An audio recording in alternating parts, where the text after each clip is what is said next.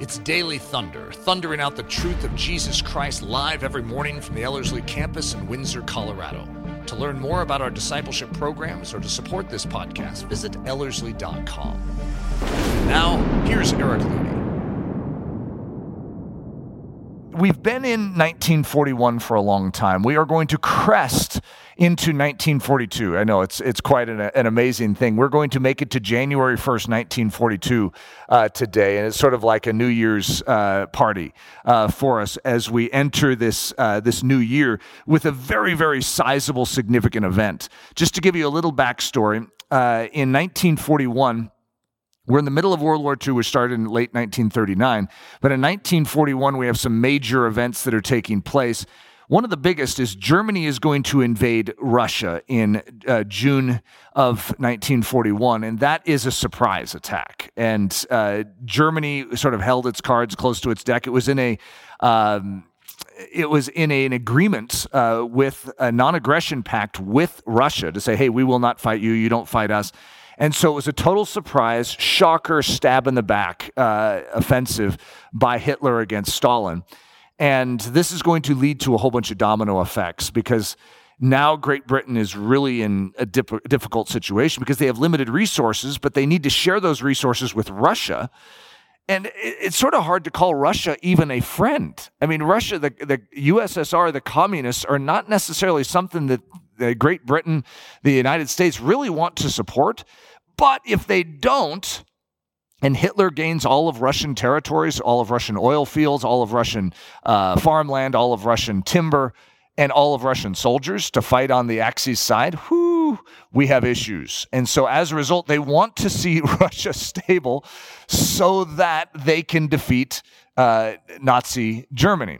So what a what a tension. So that's in the middle of 1941. At the end of 1941, in December on December 7th, 1941, a day that will live in infamy, as Roosevelt said, uh, we have the bombing of Pearl Harbor, and we have the declaration of war from the United States against uh, Japan and then against Germany and against Italy. In other words, they're joining the war, they're part of the Allied forces, and we have drama. Churchill uh, is going to cross the Atlantic, which we've covered in, in the past few messages, and he is going to have a personal face to face meeting with Roosevelt for quite a long stretch of time to map out the upcoming years of this battle together, how the United States and Great Britain can fight together.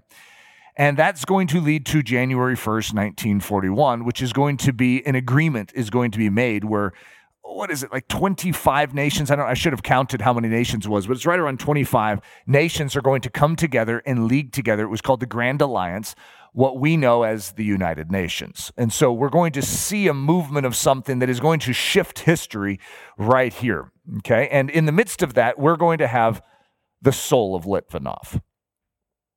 So here's a guy named Litvinov. His name is Maxim Litvinov, or that's at least what he's known as. That's uh, sort of a uh, a pseudonym name, but that's what he's most known as, so that's what we'll call him. Uh, he was the People's Commissar of Foreign Affairs, which doesn't say a lot to us uh, who aren't uh, uh, from the Soviet Union, who had very unusual names for job positions. But in, in summary, in 1939, which again is going to be the year in which the war is going to launch uh, in full effect, he was the second most powerful man in Soviet Russia outside of Joseph Stalin. So most of us have never heard of the guy. Uh, and that is because he is going to basically be moved to obscurity because he's going to be creating a problem for Soviet Russia. He uh, Litvinov was a very close friend of Lenin, and he was, of course, second in command in all of Soviet Russia, an extremely powerful man. But there's a problem with Litvinov, and I'll see if you can see it on this next slide. Uh, it says Maxim Litvinov, a Jew. Uh oh oh no, we have issues because we're trying to negotiate an armistice, a peace agreement, a non aggression pact with Germany. But Hitler will not talk with Litvinov. He will not deal with a Jew. So, isn't it interesting? We have this tension. We have this communist Jew, and he's going to become a key, interesting player in this story. But uh, Eh, Maxim Litvinov, a Jew, a very inconvenient fact when attempting to negotiate peace with Nazi Germany. And so Stalin craves peace. Oh, he likes Maxim Litvinov, but he wants peace for Russia and he does not want to aggravate Germany. He just wants to be left alone. He doesn't want to fight for Great Britain or France, and he doesn't care what happens to the West. In fact, he's sort of excited to see them obliterated. But he doesn't want to lose his own homeland, his own power. So he's going to try and work out some kind of arrangement with Hitler. So he has to oust Litvinov. So May 3rd of 1939, remember World War II is going to start at the end of uh, 1939. So in the spring season of 1939, Litvinov is out, and Molotov uh, is going to step into that position. And that is a signal to Hitler that, hey, we want peace.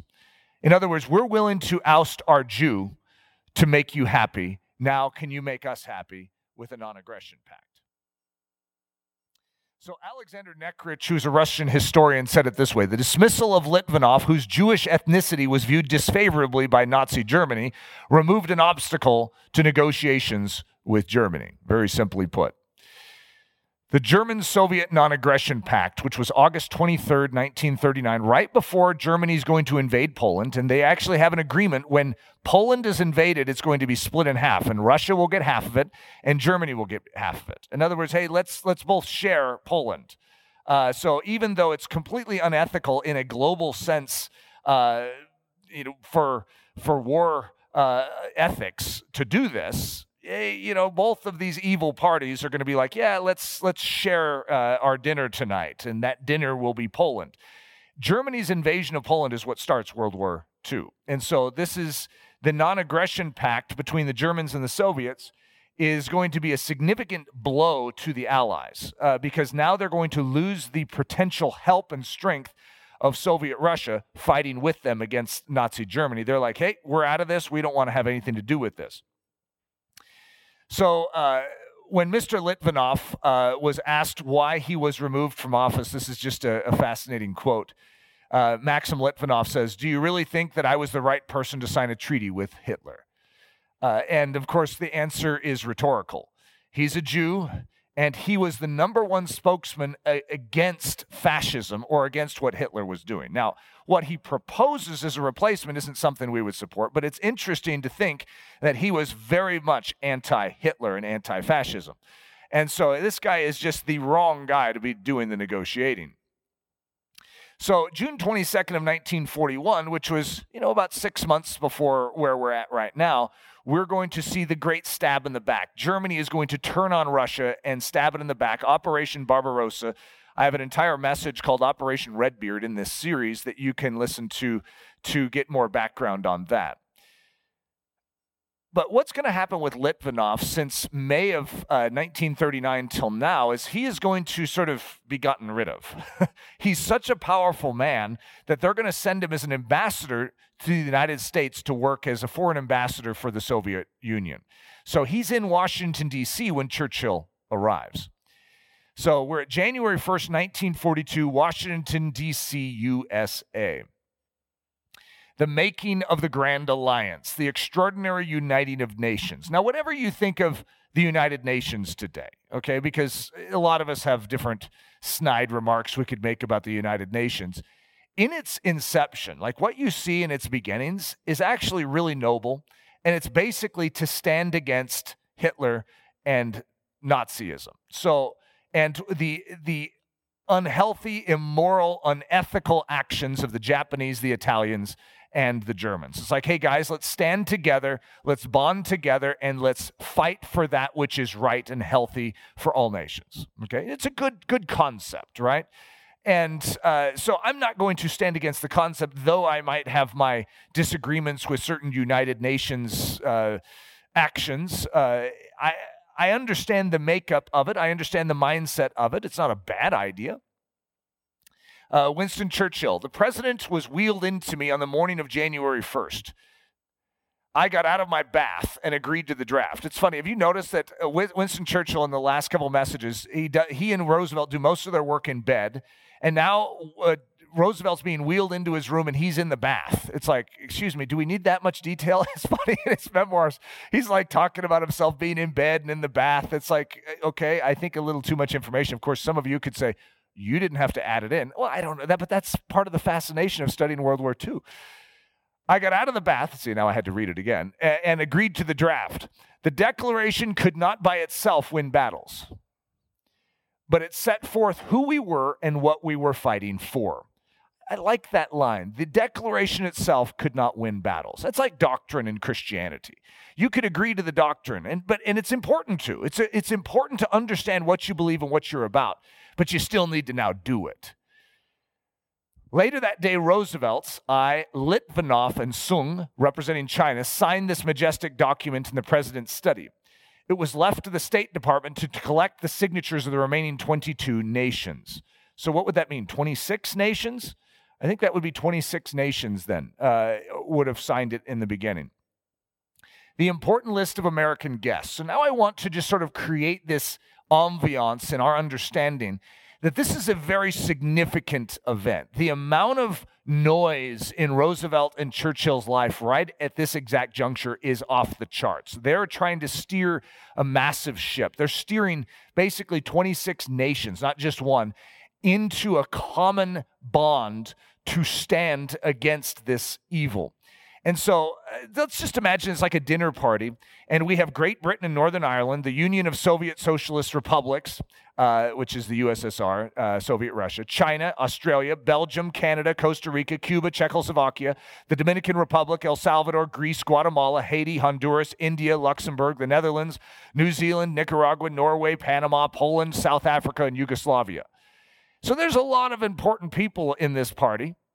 And Roosevelt is going to single out one. In the midst of this hoopla of signing this very significant document, listen to this line. With a lot of important things to do, who has time for the soul of Litvinov? Litvinov is not a healthy character. He has grown up under an atheistic very strong atheistic, anti God mentality. He's a communist. However, I mean, as a Jew, it's interesting because his heritage is actually Jehovah God. Isn't that an amazing thought? But he has lost all of that. Roosevelt, now I don't even know what most of you are going to think about Roosevelt, okay? And oftentimes we look at Roosevelt through politically colored glasses.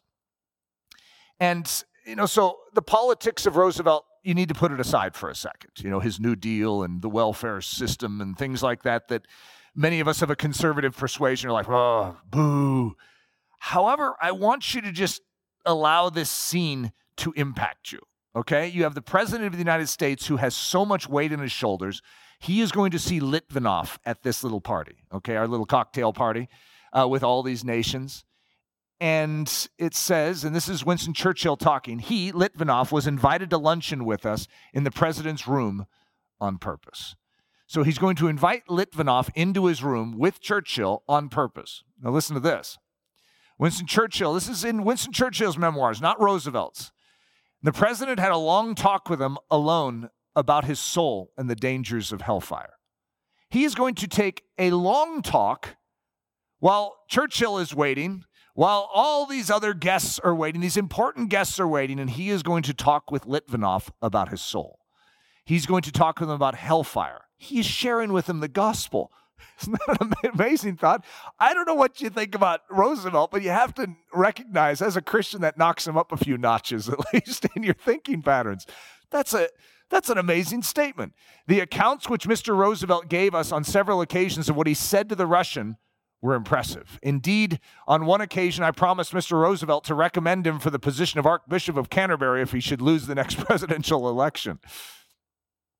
Litvinov, a communist, a leftist, a socialist, a Marxist, a friend of Lenin, a servant of Stalin. Boo. So, what I'm giving you as far as a list is everything that would cause the most normal ally in this battle to separate from him. You know that there's uh, different lists that we could give in our modern day that would actually create a similar distancing. And if you're at that dinner party with 26 important guests, this is the one you don't really want to talk with. And yet, what you're going to see is a picture of Christ pursuing the one. And I'm very intrigued by this story. I mean, out of all, in all of Winston Churchill's memoirs, this is like one line. And it stood out to me so starkly that I literally have built an entire message around it. And I did a study on Maxim Litvinov and all these things because it doesn't, it's not like the memoirs are about Maxim Litvinov. It's like this one line was so startling to me. Litvinov, an undesirable friend. He's not wanted in his country. He's hated by Germany. I mean, hated. They want him dead. They want to exterminate him. Think about what Litvinov is. He's a communist, which if you were going to pick the two things that Hitler hates the most, it's going to be communists and Jews. And he is a communist Jew.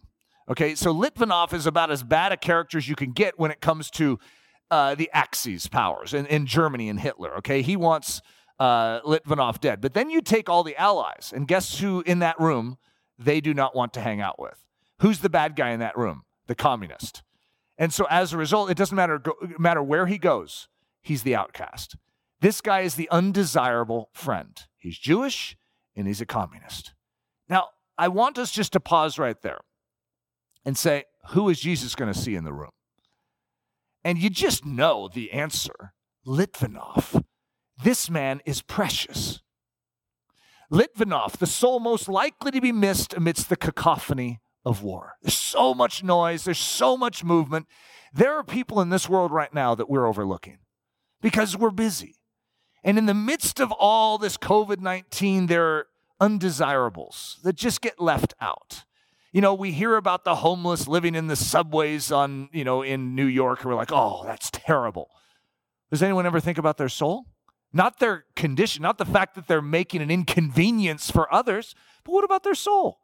And so as a result, we almost get a too attuned to the disasters around us and the newsreel that is going on around us that we miss the soul of Litvinov.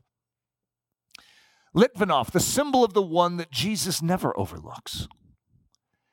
Litvinov, the communist Jew, the very thing Hitler was laboring with fiery vengeance to exterminate from this earth. Who is Jesus going to go and protect? It's going to be the Litvinov. Listen to this. Litvinov, the communist Jew, the very thing Roosevelt and Churchill are seeking to win for Christ and see converted into a Christian.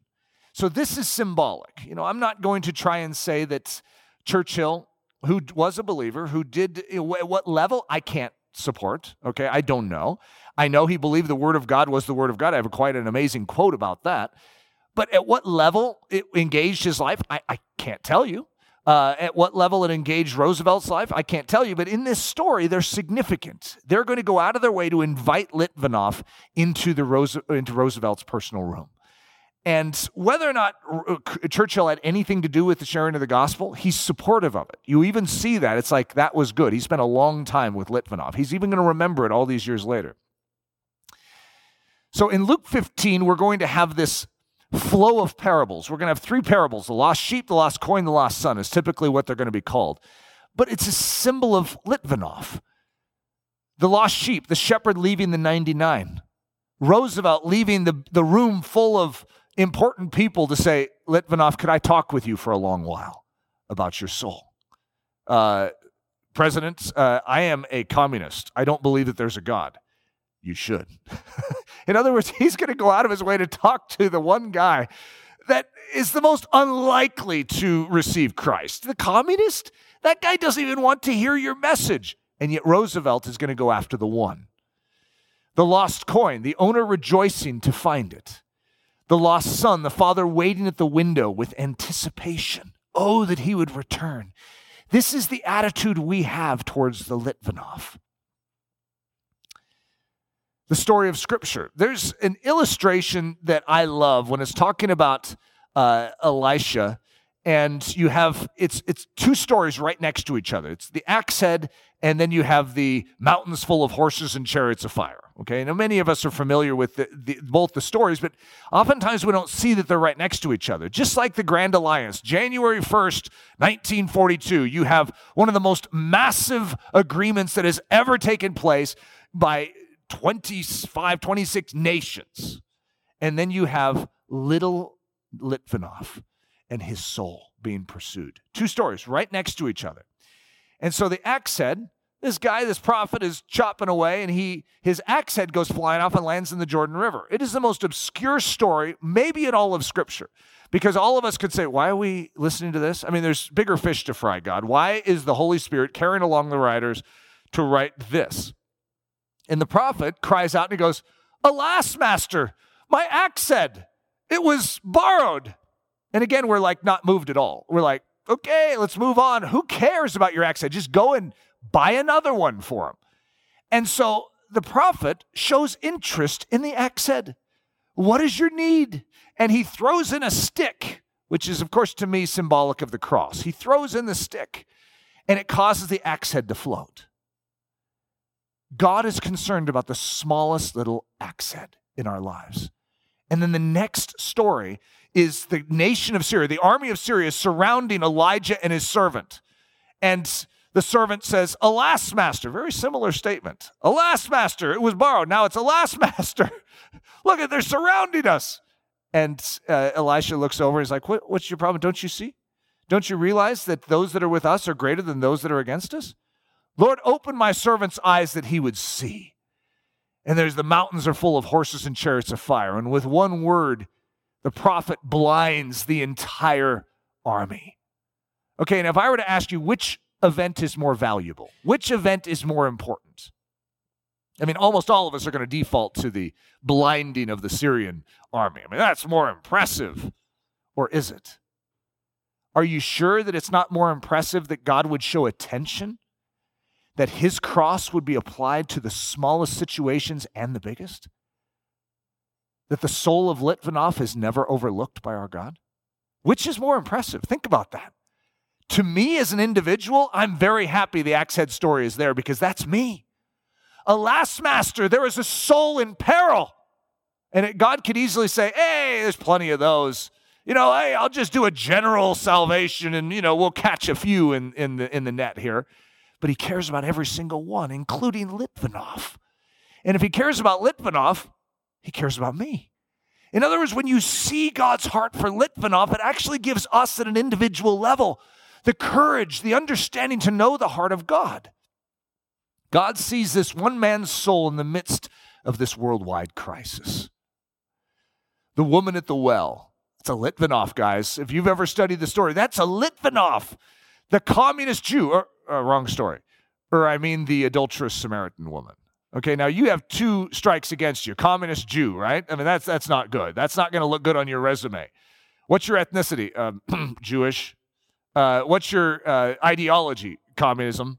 I mean, that's, that's not going to go over well. In, in, Germany, you're thrown out, and in America, your your ideology is going to get you kicked out. Okay, and so I mean, we we have issues. Well, if you're a Samaritan, you're a woman, and you're an adulterous woman.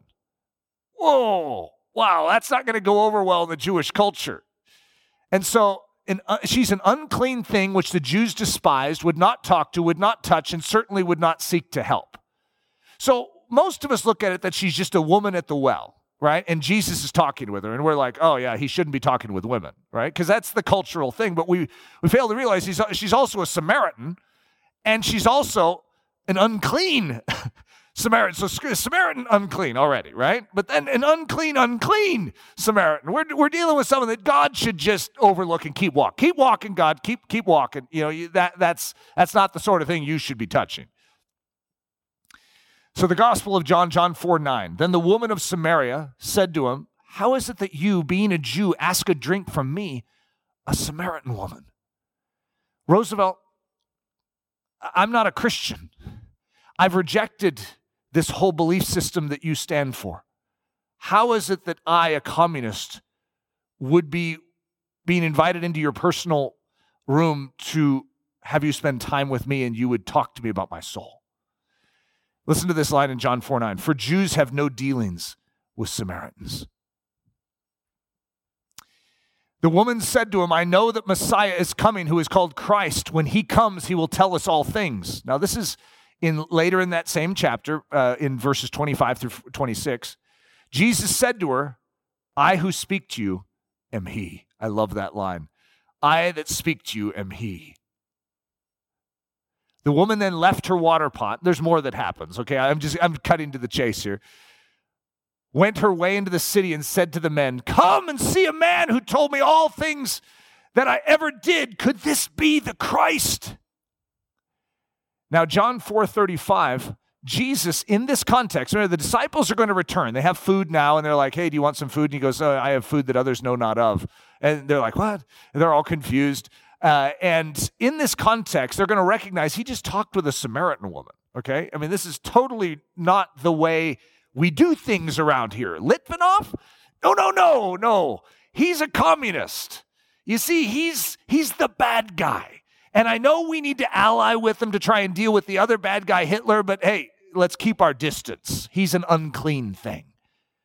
Instead, what you're going to see Jesus begin to talk about is the fact that the harvest fields are white. And what's he talking about? Samaria? Whoa, whoa, whoa, whoa, whoa, whoa, whoa, whoa, whoa. I mean, the gospel is going to come to the Jews, right? Not Samaria. Samaria, I mean, yeah, that, unclean. Behold, I say to you, lift up your eyes and look at the fields, for they are already white for harvest. And many of the Samaritans of that city, now we're all, all the way down at verse 39. I, I jumped to this scripture on purpose. And many of the Samaritans of that city believed in him because of the word of the woman who testified. What did Jesus do? He picked the most unlikely messenger, chose her to represent his gospel. You see, when you see Roosevelt reach out to Litvinov, it shares something with us when you see any of us reach out to the same in our culture, you know that we have our unclean people in, in the church. You know, we understand what is unclean and we understand what we should not be like. And so, what we oftentimes as Christians interpret that to mean is that we should not talk with them, we should not associate with them. Instead, no, just because we should not become like them does not mean that we don't have something to give to them to offer them life. And when they receive it, they become the greatest messengers because they understand the grace of God at a far more heightened level. Never underestimate the power of a Litvinov. Never underestimate the power of a woman at the well. That when you reach out to that woman, that she will bring in other souls in a more amazing way than if it was just your average character. A Litvinov is fairly special here. So, William Booth, listen to this. This is how we're going to finish today. It's sort of a meditation. When you come into a town, this was his advice to all of the Salvation Armyists that were traveling and going to different cities, different countries. He said, and this is a paraphrase because I couldn't find the exact quote on it, but hopefully it's, it's close at least. When you come into a town, find the most infamous sinner in that community and go after him. Well, that's a Jesus model right there. His transformation will preach the gospel to the people of that town with greater force and clarity than a thousand sermons. When you go after the soul of Litvinov, when you go after the soul of the lost son, when you go after the soul of the woman caught in adultery, when you go after the soul of the woman at the well, when you go after the soul of the most infamous sinner, God will leverage that movement of grace in such a powerful way. And the Salvation Army, which are probably in history one of the greatest experts of how this works. I mean, they had what was it, like 280,000 people come to Christ in the first like three to five years of what they were doing. I mean, that's just massive amounts of people, right? They obviously know what they're talking about. Go into that town and look for the Litvinov. So today, for all of us, let's just remember the Litvinov. Let's remember the one that God has his eye on. Not the one that is just attractive to us, that is most like us, that is most similar to us in ideology, that is most similar to us in ethnicity. Let's look for the one that God is after. Let's be sensitive to the Spirit of God today and remember the soul of Litvinov. Father, I pray that you would drive this message, this idea, deep into our soul. This is your idea. This is what you came and did. You came to seek and to save that which is lost. So please, Lord Jesus, invite us into that work. Show us the Litvinovs today. We trust you and love you. Amen. Daily Thunder is a listener supported production of Ellerslie Discipleship Training. At Ellerslie, we are laboring to rouse the Church of Jesus Christ out of its lethargy and build brave hearted Christians for such a time as this. Daily Thunder is delivered live and streamed daily weekdays at 8:15 a.m. and weekends at 9:15 a.m. Join us at live.ellerslie.com. We invite you to visit us at the beautiful Ellerslie campus in Windsor, Colorado for a day, a week, or an entire season of gospel-centered spiritual training. Learn more at ellerslie.com. Thanks for listening.